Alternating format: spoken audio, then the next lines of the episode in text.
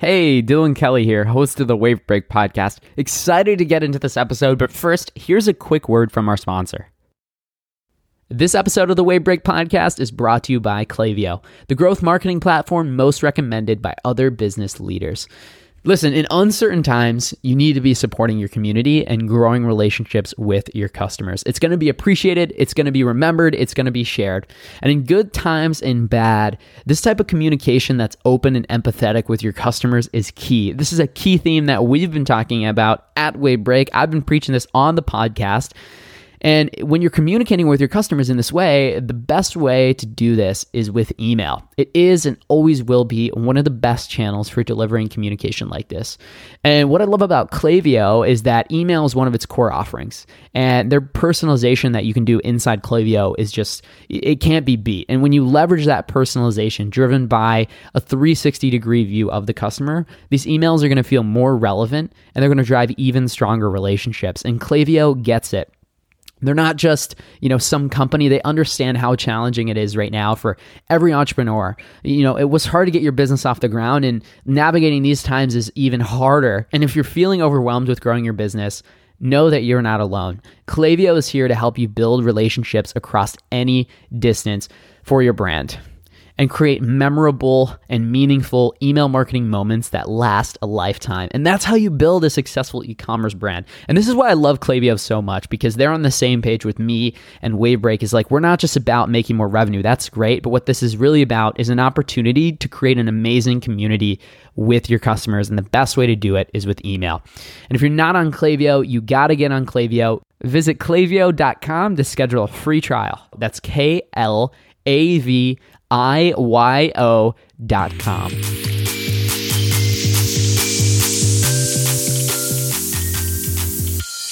Welcome back, everybody, to another episode of the Wavebreak podcast. I'm your host, Dylan Kelly, founder and CEO at Wavebreak, a leading email and CRM agency. We bring enterprise grade email and SMS marketing agency solutions born from startup DNA to your brand and help you maximize revenue as an extension of your team. If you want to learn more about partnering with us, if you think there's more to get out of your existing email and SMS marketing program, you're probably right. Most brands are leaving significant revenue on the table due to under optimized programs. So if you want to learn more about partnering with us and how we can help you optimize your program from end to end, go to wavebreak.co or click the link down in the show notes below. Welcome back to another episode today on e-commerce leaders. We're actually not talking about e-commerce. Well, we are a little bit, but we're talking about an omni-channel brand, OMSOM. I'm joined by Vanessa Pham, who's the CEO and co-founder of OMSOM. You've probably seen them around the DTC verse, and she's coming on the show to share her experience starting and scaling the brand from initial concept to national retail. In this episode, she covers the story and origin of the brand, including how they had to scrap multiple iterations of the early brand because it just wasn't what they had envisioned and what they wanted to stand out in the marketplace, lessons from launching as a DTC brand in the pandemic, and then since then scaling into Whole Foods and Target hiring strategy and recruiting as a high growth consumer startup to ensure that they have the right role at the right time and people who are passionate about the brand and what they do, and so much more. Without further ado, let's jump right into it. Vanessa, thanks so much for coming on the show. Dylan, thank you for having me. Very excited to chat. Big fan. Uh, can't wait to dive in. Yeah, excited to chat all things building a brand in 2023. So let's before we get into today and what's going on now, um, which you've got a lot of exciting things in the pipeline. W- what's your background and how did you get into OMSOM and start this brand? Totally. I am 28 years old. I started OMSOM when I was 24. Started working on it when I was 24.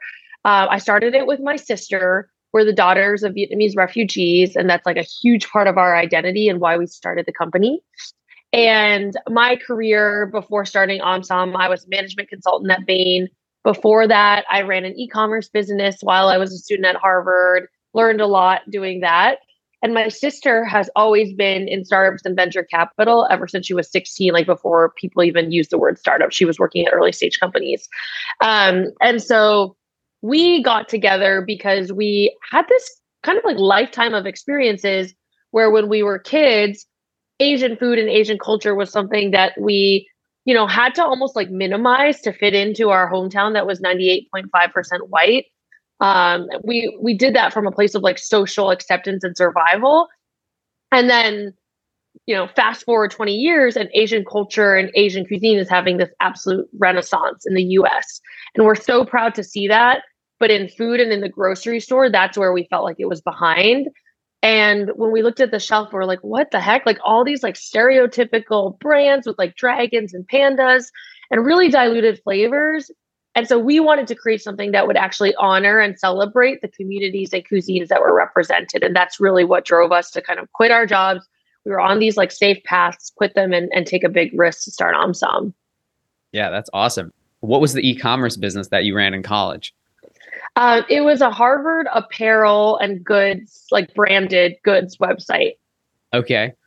And so you were just like slinging these on a Shopify store, or yes, it was. So like? Was it print on demand, or how did no, you? You're using your student discount and reselling them, or what was?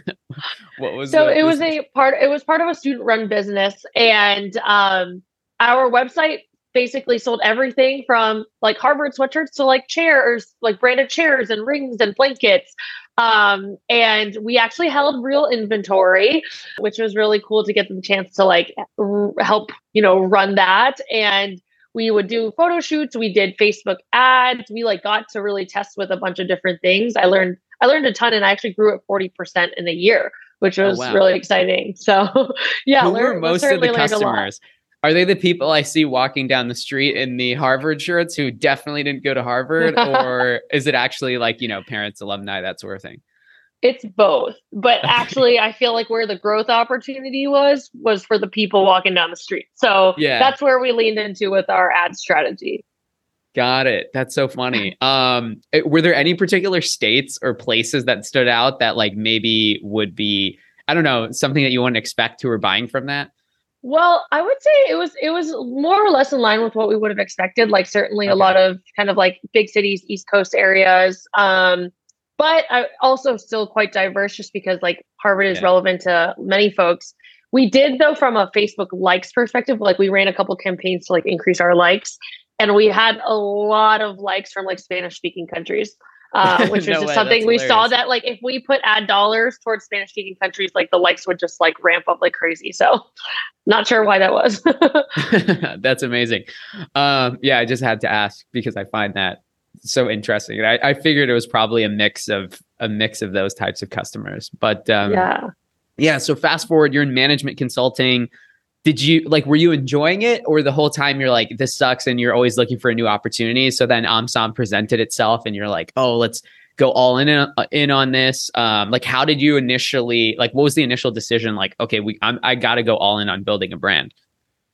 Yeah. Well i feel like my journey up until starting omsom was very much the this kind of stereotypical child of immigrants um, journey, which was like, oh my gosh, like let me just de-risk myself endlessly. Let me just like make my parents feel good about their sacrifices and struggle and like reach for the external validation, right? Like that's that's why I went to Harvard and worked at Bain. And I think that felt really good until one day I realized like I was probably leaving so much opportunity on the table, both for myself personally and in terms of being able to impact narratives and culture and dialogues at a national level.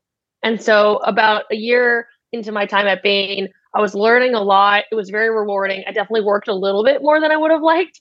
Um, but at that point, I just started thinking like what what could be possible if I took a big swing here. And I think specifically being Vietnamese American, like Southeast Asian, uh, like educational outcomes, Vietnamese American educational outcomes are very different than any other group. And I felt very privileged, candidly, with some of the resources and access that I had.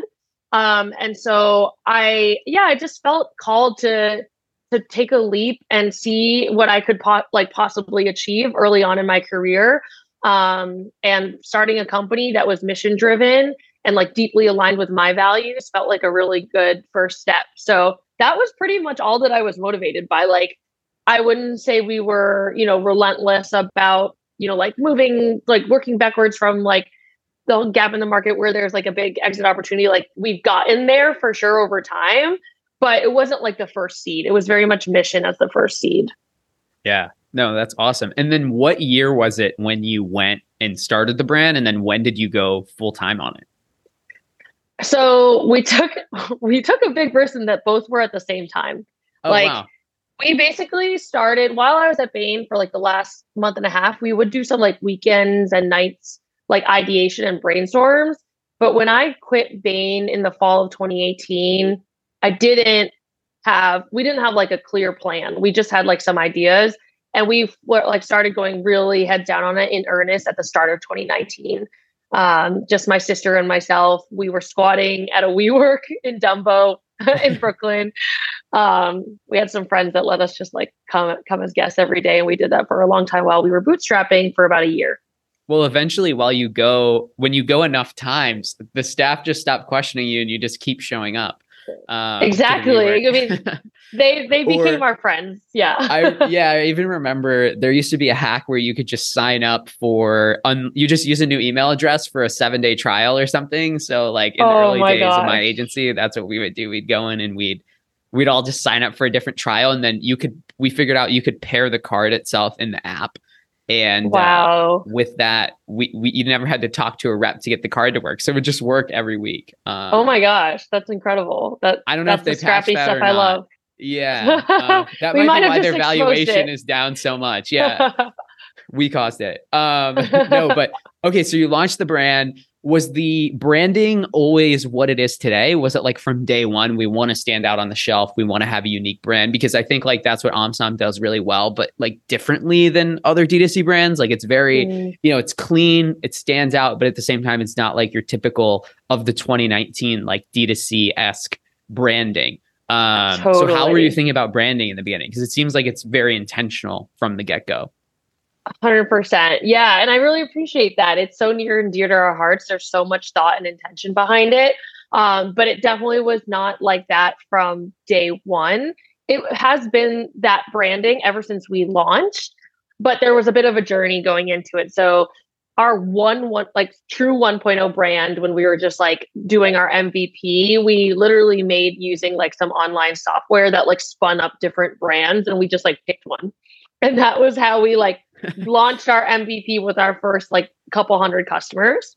It's like the equivalent was, of like a rapper name generator online. Truly, that that was what it was. I mean, it was like twenty dollars, and we're like, That's okay, hilarious. this one or this one. It, it was so funny. Uh, so that was 1.0, and then I think we like went on um what I like one of those like design websites where you can pay people like on a project basis for like very reasonable cost to like make a couple of side things on the side. That was like MVP. And then um, our next brand, uh, which was actually under the name Oxtale, O X T A L E, um, was our kind of like pre launch brand that we fundraised like our first pre seed round with. And that was very much like we put a lot of work into that. It took us months to develop. It was a full visual identity. Um, but at the end of it all, it just felt still so generic to us. It kind of looked like Chobani's branding with like some of the, mm. the little mm. shapes and the and we just it was while it was beautiful, like it certainly was delightful and very like aesthetically pleasing. We didn't feel like it reflected us as founders or the brand and the the energy and the ethos, which very much had a strong perspective. It was like a little bit more forgettable. It just felt like kind of like bland. And so that was really brutal because we had already spent like honestly most of my sister's personal wealth. She didn't have a lot. We, we were both daughters of refugees, so we were just like tapping her savings.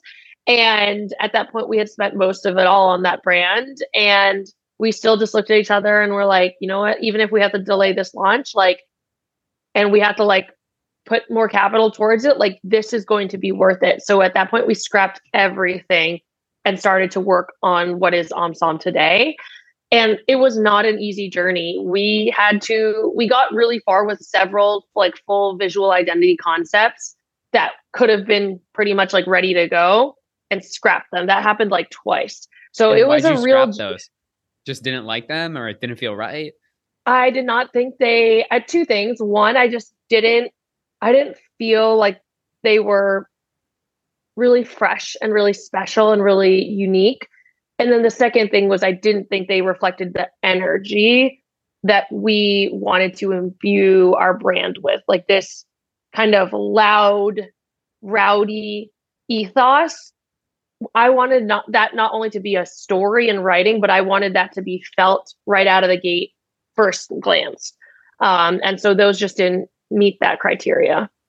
Got it. Yeah. And I love the backstory on this because I think so many founders will go and they'll come across your brand and the site and be like, oh, and then, you know, they fire it off to their designer or whatever. They're like, do more like this. But yeah. what often isn't talked about is like what it took to get there. You know, it's even like very like jobs esque with like, you know, trying to get the iPhone perfect or whatever. It's like, no, we had like three brands before this that we completely threw away. Um, yes, which like, and, like makes uh, sense to get to this point because it's great. Exactly, exactly. I mean, like to be very candid, it was it got to the point where it was like the designers were like, we don't want Vanessa on the call. because I was like very opinionated yeah. and and maybe didn't know how to like communicate productively. But like, yeah, I mean, we got there. It just was it was not an easy journey, and it, it was many months delayed.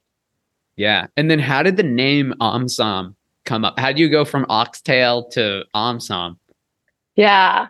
So so to give a little bit of background on oxtail, it is um it is a cut of beef that um is actually used in many cultures like and, and largely like non-western cuisines and it's an ingredient that has to be cooked down and stewed for a very long time and so it's usually at the center of a dish that's like extremely cozy and very much related to like family coming together. And so that was the original inspiration.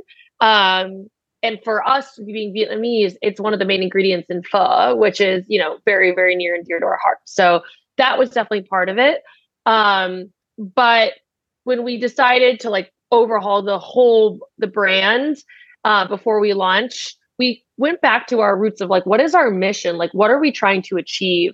And Omsom as a name actually encapsulates this so well. So Omsom um, is actually based on the Vietnamese word Omsom.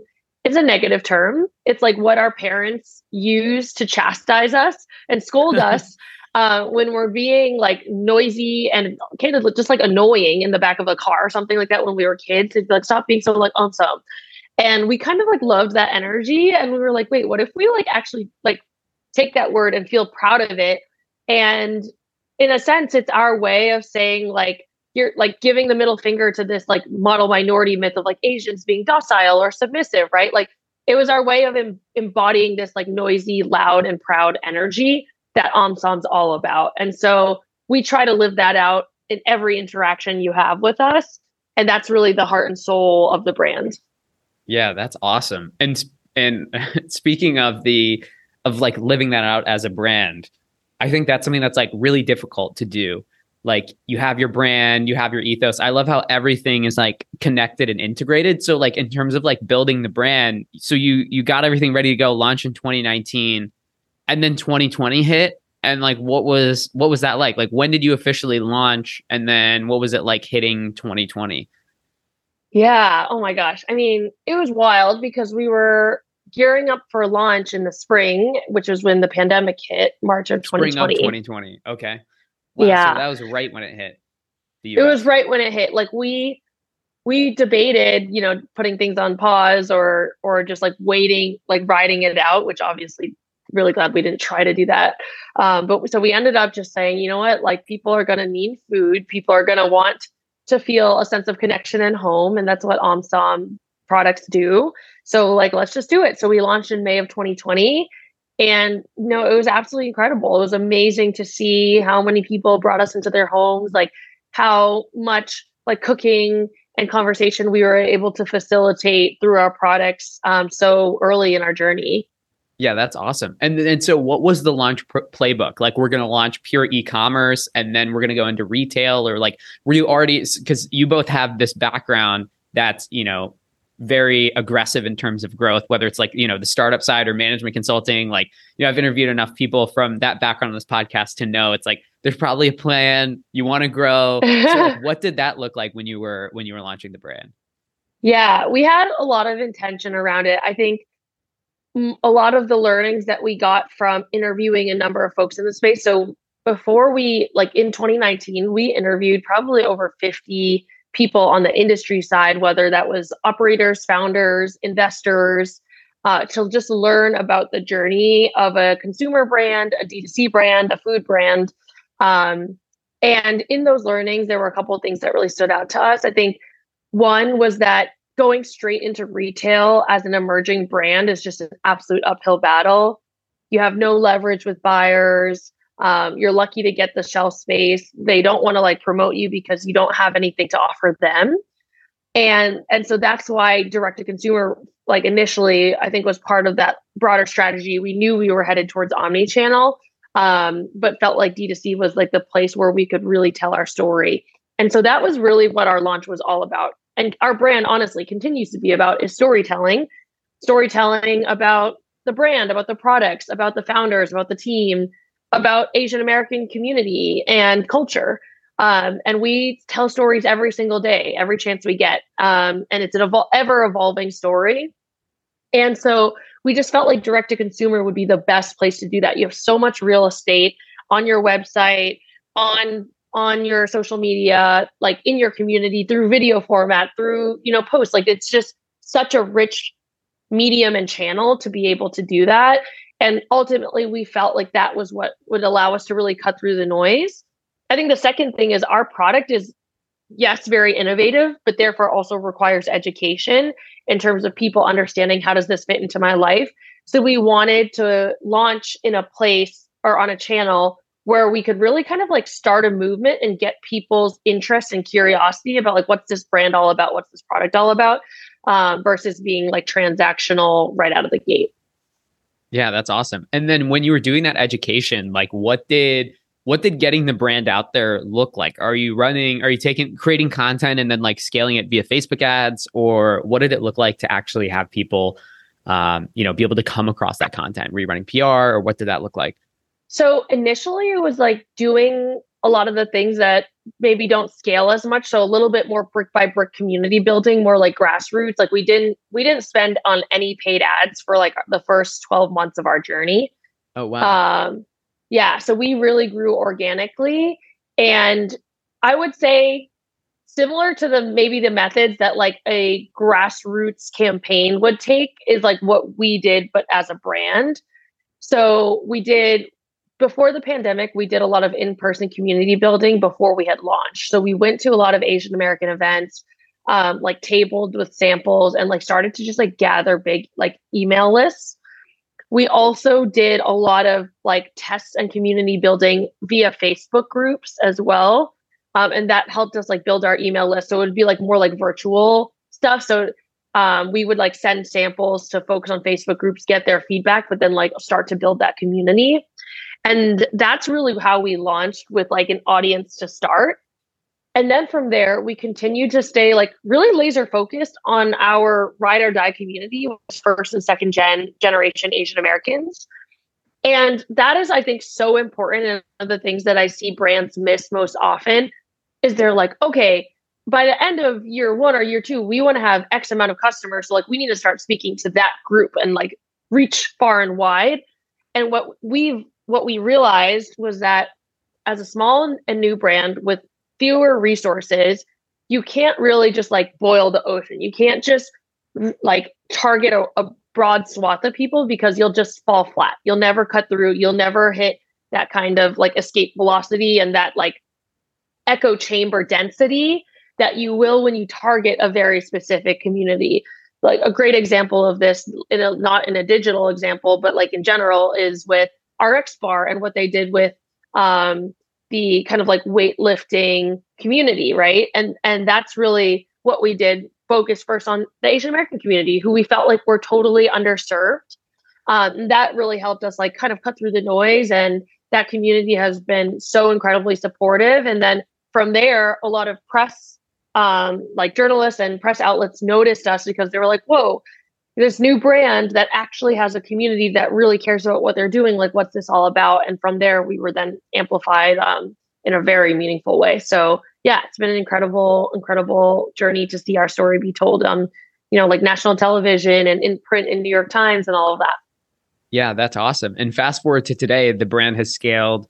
Uh, you don't just sell direct consumer anymore. You're available in retail stores. Can you talk about that? Like when did retail start to enter the picture? And like how did you think through that? And maybe even just generally share also like what types of stores you're in where you're sold so listeners have perspective if they haven't you know seen you out in the wild. Yeah absolutely. Yeah so um really excited. We launched nationally with whole foods um in all 500 or so doors um back half of last year.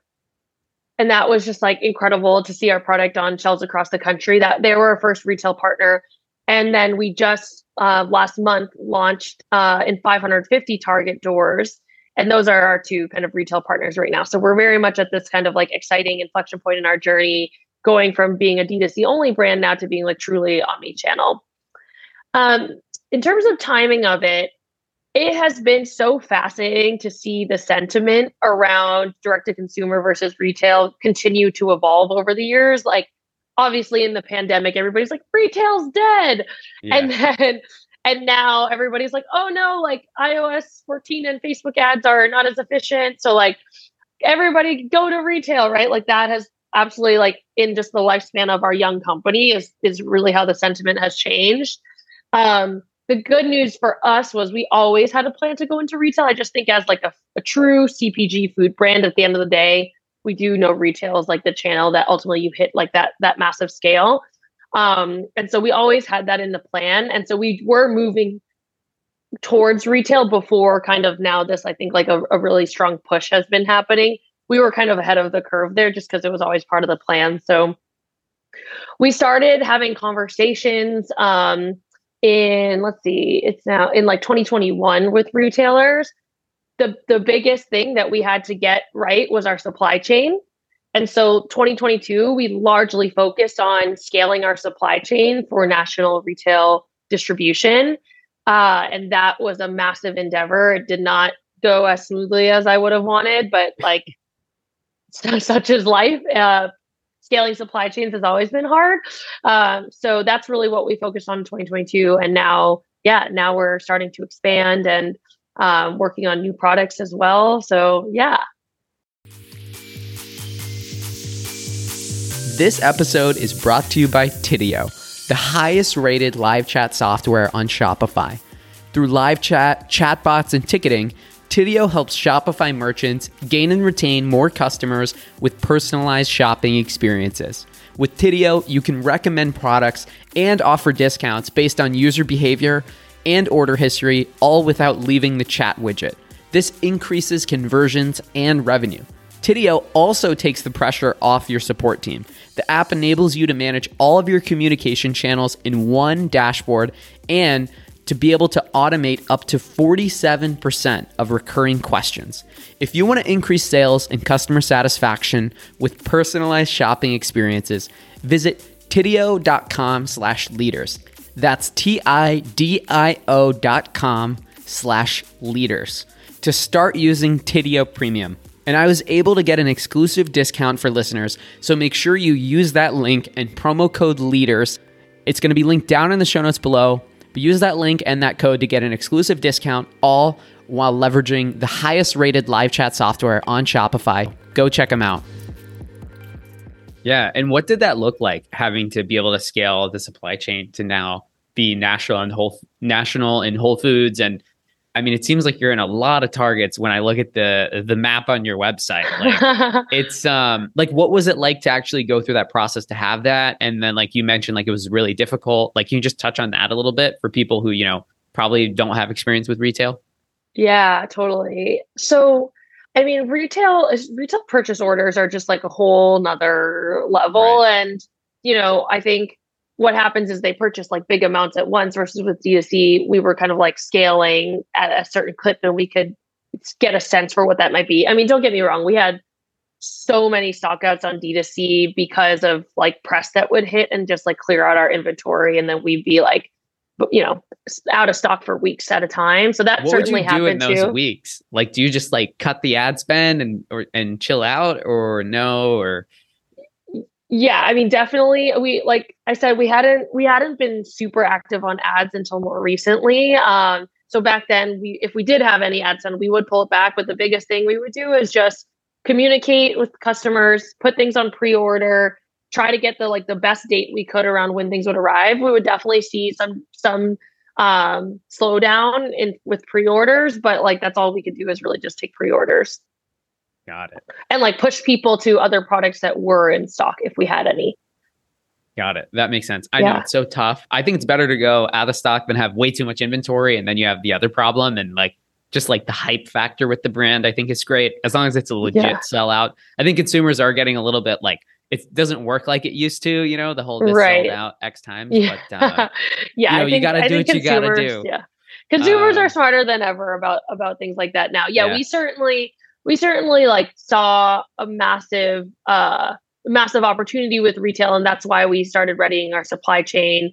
I mean, it we brought our capacity from like a like a couple hundred thousand units a month to like now a couple million to be able to kind of meet that demand and had to bring on a new partner. That transition was super challenging. We had a we had a situation where our first partner, their machine broke down during the transition, and they were like, "Okay, well, the machine's broken, so like we're not going to pay to fix it if you're leaving us." So we'll just be Yeah. done. literally that's what Oh happened so yeah i mean you know these are the which you can't blame them it's like a family run business that just can't like Right. just shell out capital for a partner that's leaving them so yeah the food business is is a challenging one like perishable inventory right that's another thing to manage but yeah Wait, so what But- happened when their machine broke down and you're in the middle and you're like, well, we need these units? What ended up, what did you end up having to do? we had to make some really hard choices. So obviously we accelerated as quickly as possible to our next partner. But even with that partner, we have separate um, packaging for direct to consumer product versus retail. So we had to choose like, okay, we're moving towards them, but they can only start trialing and manufacturing one product line first. And we had to prioritize retail because that those launches were locked in. And so yeah, that just put us like literally out of stock on direct to consumer inventory for a good chunk of 2022, like more than half of it Oh, on our wow. best sellers. Yeah. And then was it hard to find the larger uh, manufacturer? Like, was that a journey in itself? Yeah. Oh my gosh. Yeah. In the world of food, everybody talks about how difficult co manufacturers are. That's what they're called, like your manufacturing partner. And certainly this was no exception. We totally found the right partner, though. Like they are such, such incredible partners to us. They really believe in us. Um, we have a, a really strong re- like partnership and relationship with them. But finding them was not easy. A lot of a lot of brands just like pay consultants to find partners for them, but we actually found ours ourselves, which was really cool. Um, and we have an incredible director of operations who can uh, can take credit for that. Yeah, let's let's switch gears a little bit. I know we're starting to run out of time, but um, building a team. You mentioned your incredible director of operations. Like, how have you gone about that? Like, there's so many things going on with the brand. It's launching, then it's then COVID happens, and then the brand's still launching, and then you're sold out, and then you know so everything you know everything is going on at once but at the same time you're also building a team like walk me through you know thought process on building the team what that looks like and how you've been able to do that as you know a high growth startup Yeah. I mean, the biggest thing for me is like understand what our goals are and next, you know, our strategy is and work backwards from that. Like what will be the biggest needs in service of hitting those big milestones. That's one angle. And then the other angle is like, what am I doing where I'm just clearly not the best person to be doing it? Because for most of the roles on our team, I basically did them in some capacity before we brought in a full time person to run them um, because my sister is deeply focused on creative. She just does like brand, community, like brand marketing, content creation, and that's her bread and butter. And so all the other roles from like finance strategy, product, um, even operations, I had basically been doing with maybe some support, but like largely me. So it just got to a point where things would be like clearly out of control on one area and I would hire for it as soon as we got to that place. But for a long time, it was a very scrappy operation and we got pretty far with a very lean team. But once we got that national distribution, it was like, okay, we got to bring in some more experienced people who just like, who can help us like navigate this with grace because scaling a brand nationally right out of the gate in, in retail is, is no small endeavor. So, um, yeah, that's really how we approached it. And in terms of finding the right team members, like we've actually heavily, heavily leaned on our own community as a brand. So okay. we've we've never used, you know, like a headhunter type or a recruiter. Uh, we we have found most of our folks through posting it on our Instagram, and oh, I wow. think that has been our yeah like strongest converting kind of like talent pipeline. So you just like post an Instagram story, and that's how you find your your team. Yeah, most of our most of our team has come in through there, which is like so amazing. That's amazing. Yeah. So they come in, they already know the brand, they understand it, they love it. And then they're like, hey, by the way, I just happened to, you know, run all supply chain for, you know, this brand owned by Unilever or something like that. yeah, like pretty much. That's like that's like what happens. It's it's the absolute best thing because they're already mission driven and mission aligned. Yeah. And like I have found that having that is the most kind of like you can't quantify the value of that because when somebody is like emotionally called to do the best work they can and and feels like the reward of working towards something that speaks to their values and identity or or and or identity it's like really really powerful so. Yeah that's awesome. And then like what is it like in terms of you know bringing these people on like once they reach out just because they love the brand it doesn't mean they're going to be the right fit or they have the right skill set. So like how and at the same time you're a high growth startup. You're not one of these large brands that already has national distribution. There's a lot of things that don't exist that need to be built. Uh, but you also like need that experience at the same time. Like how do you balance both of those, you know, making sure you have the not just somebody who's the right fit culturally, but then they also have the skill set necessary at such a unique, you know, point of the company's growth. Yeah, it's it's honestly such a it's such a challenging thing because you you know there's that classic trade-off of like really experienced people don't necessarily want to roll up their sleeves and, and like be in the trenches executing but like absolutely at this stage that is a requirement. Um and so i think it starts with just like understanding that people and like team members come with strengths and areas of development and just like seeing them wholly and like accepting that and working with them on that.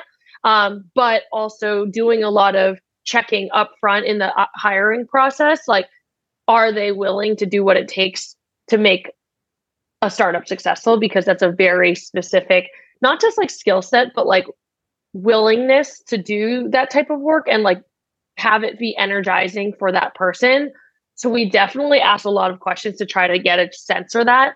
And then the other thing that I always do in my interviews that's been incredibly telling is something that I actually kind of borrowed from the world of consulting. Like people talk about consulting case interviews, which is when they make you do like basically a mini case like live. Um, and I don't make people do case interviews, but I make people basically do like a, a live problem solving component that they would do actually in their job.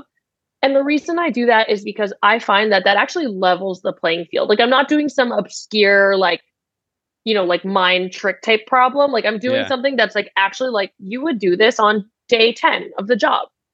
And I want to level the playing field. I don't want to just look at somebody's resume and make assumptions about what they can and can't do. Like why don't you just show me? And this is from a personal experience when I was interviewing in consulting. I at Harvard studied sociology and economics. And while economics was valued, that was my minor. My major was sociology, which for me was very aligned with like my interests. But I felt like a lot of companies kind of wrote me off as like somebody who wasn't analytical. And that's just the opposite of how my brain works. I'm deeply analytical. And I felt like in case interviews, I had a chance to show these people like what I'm capable of. And so I take that approach to the interview process now just like just show me like i'm i can ask you questions i can read your resume or you can just show me. Um, and so i've learned a lot from from designing interviews that way yeah, I think that makes a lot of sense. And I really respect that about like the whole, you know, consulting investment bank culture. Like it's very, I mean, granted, there's a lot of barriers to get in because they are totally looking at that resume, at the GPA, yes, at the college, 100%. even at the high school um, where you went and, you know, all of that. but, um, but you do have to prove yourself um, through, you know, I mean, a lot of that, depending on the company, it can be very, very intense. But, um, yeah, I'd, I'd like to see more of that come to D2C just in terms of like, you know, who cares your pedigree, your resume, whatever. It's like, what can you actually do? Um, I think that's what makes the industry great too. And it's like, doesn't matter if, yeah, wh- what your background is.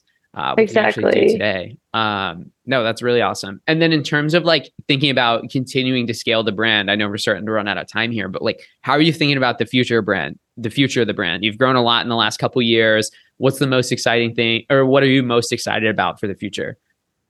Oh my gosh. I mean, it has to be innovation. Like, bringing new products into the world and and building them in alignment with our mission of like educating on the multitudes within Asian America that is I think the one of the most powerful ways we can continue to like build the brand and and like kind of deepen our relationship to our community and grow it.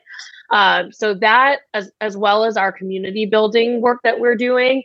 Um, my sister is just like such a I think incredibly unique uh, mind in the space that she like. What I love about Kim is that she builds brand and community, but she doesn't do it from a place of what are other people doing. She like doesn't follow many brands, especially consumer D2C food brands.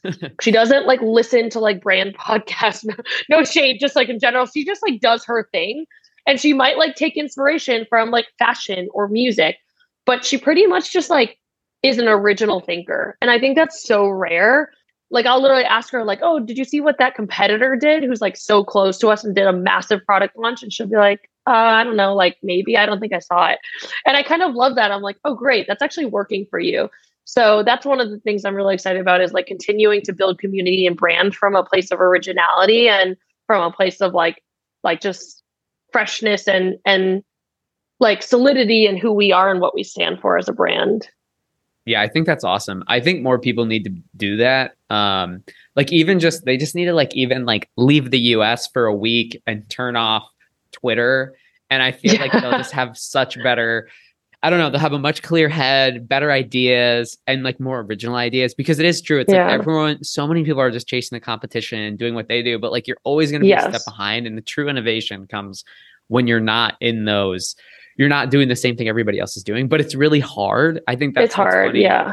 I don't know if this is funny for you to see, but it's like, you know, a lot of brands are like doing OMSOM esque things now which is yeah. like was probably like looking at your site it's like you know years ago that was risky because everyone was writing the different d2c brand right. And then like right. this is coming more becoming more popular you know the neon the color block um i don't know is that interesting to see other people kind of like follow suit? What's that like? Oh my gosh. Yeah well i appreciate that because yes back when we created this brand like it was very much like from our own like way of like our own perspective. Like it, it was not pulling from other brands at all. Um, and we all we do joke that like we see we see OMSOM on your mood boards like we do yeah. um, but one thing i've also noticed is like there are a lot of brands that um, will literally look at our like content and do their own version of it like very similar um like types of videos or whatever and or content series that we'll put out but like what we notice is that when they do when they copy it, it just doesn't perform for them because it, it's in a vacuum. It's like they're just like taking right. disparate things and trying to like catch people's attention, but it doesn't all come together under a clear ethos and perspective the way that, you know, Kim has has done so delightfully. So very proud of her. I, you know, I totally understand like why other folks do that and um, we, we're not too worried about it, right? Like we're just really yeah. focused on doing what we do. And we're proud to have like, you know, influence the way people think about brand. It's a huge honor. So um, yeah, that's kind of how we're thinking about it. But for sure, some days we're a little shady about it. Like I'll send her stuff on Slack and be like, look. I know. I know. Some people are just blatant. Like even listeners to the podcast, like hello listeners, like people have copy and pasted our website so many times. Like any day of the week, I can just copy and paste some text from our website. They don't even bother to change it. I'm like, wow. guys serious? It affected me a lot the first time years ago. Mm. Um, but then you just kind of get used to it. And it's like, I can't believe people are still doing this, especially whenever, like, I don't know, it's a section of your website that hasn't been updated maybe in a few years. Yeah, hey, yeah. You guys are way behind. Okay, um, well, I won't I won't say who did this, but one time somebody copied our FAQ like from our website like so blatantly that it, they literally didn't even remove the like email like famsisters at omsom.com. So a bunch of their customers were emailing us about order issues oh, because no. they just straight up copied our whole FAQ, including the email that they were pointing their customers to. Oh man, I was talking to a founder the other day. He said something similar happened where he he got a customer service email about a competitor, and he was just like, "Well, it's nice to know they have the same issues as us." um, because they were just like ripping apart the competitor for like something outside of their control. I don't even know, like oh, you know, shipping yeah. delay or something like that. Totally. But um, that is uh, the FAQ one. That one's pretty good. Um, I know they'll never they'll never be on the same level, but they can try. Um, and it's only going to get harder. But I think there's more opportunity than ever for the people who stick it out and really build a true long term brand and aren't just chasing retail now that it's cool, like you said, or you know we're chasing d2c when it was cool a few years ago. Um, and i like that the brand is a reflection of you. I think too many people are working on brands that they're not excited about that was just the you know look around look around the room and see like oh what can i d2cify and try to reverse engineer an exit based off of? And you know obviously that's not happening anymore. So really excited yes. about the future of the brand um, before we sign off any closing thoughts or anything else that you'd like to close out on no, yeah. Thank you so much. Like, thanks for giving me a chance to tell my story. Really excited about, uh, you know, this conversation being out in the world. And yeah, if anybody wants to check us out, um, our website is omsom.com or at omsom on Instagram. And we definitely put out a lot of content that, you know, sometimes has nothing to do with food. And I think that's what makes it fun and, and have some depth to it. So yeah, definitely check us out. Amazing. Yeah. Or check it out in store, go to Whole Foods or yes. Target if it's near you. Yes. Um, yeah, that's awesome. Well, yeah, it's been great to have you on the show. I really appreciate you coming on. I think the most interesting thing for me to learn was like how many iterations of the brand mm. that it went through prior to launch, because like you can definitely see a lot of thought went into the brand. Um, but I didn't realize like, you know, it was like, oh, well, we scrapped it three times before it even ended up going live. So um, it was awesome to hear that story. And yeah, thanks for coming on and sharing it. Yeah, thanks so much, Dylan. Thanks for listening to this episode of the Wavebreak Podcast. If you're not subscribed on iTunes or Spotify, go hit that subscribe button so you don't miss out on future episodes. And if you're not on our email list, go sign up at wavebreak.co slash join. You'll join other e-commerce leaders at brands like Skims, Cartier, and Walmart, and thousands more, learning exactly what's working in e-commerce right now. You won't want to miss it. Sign up at wavebreak.co slash join. It's free. Thanks so much for listening to this episode of the Wavebreak Podcast. I hope you have a wonderful day.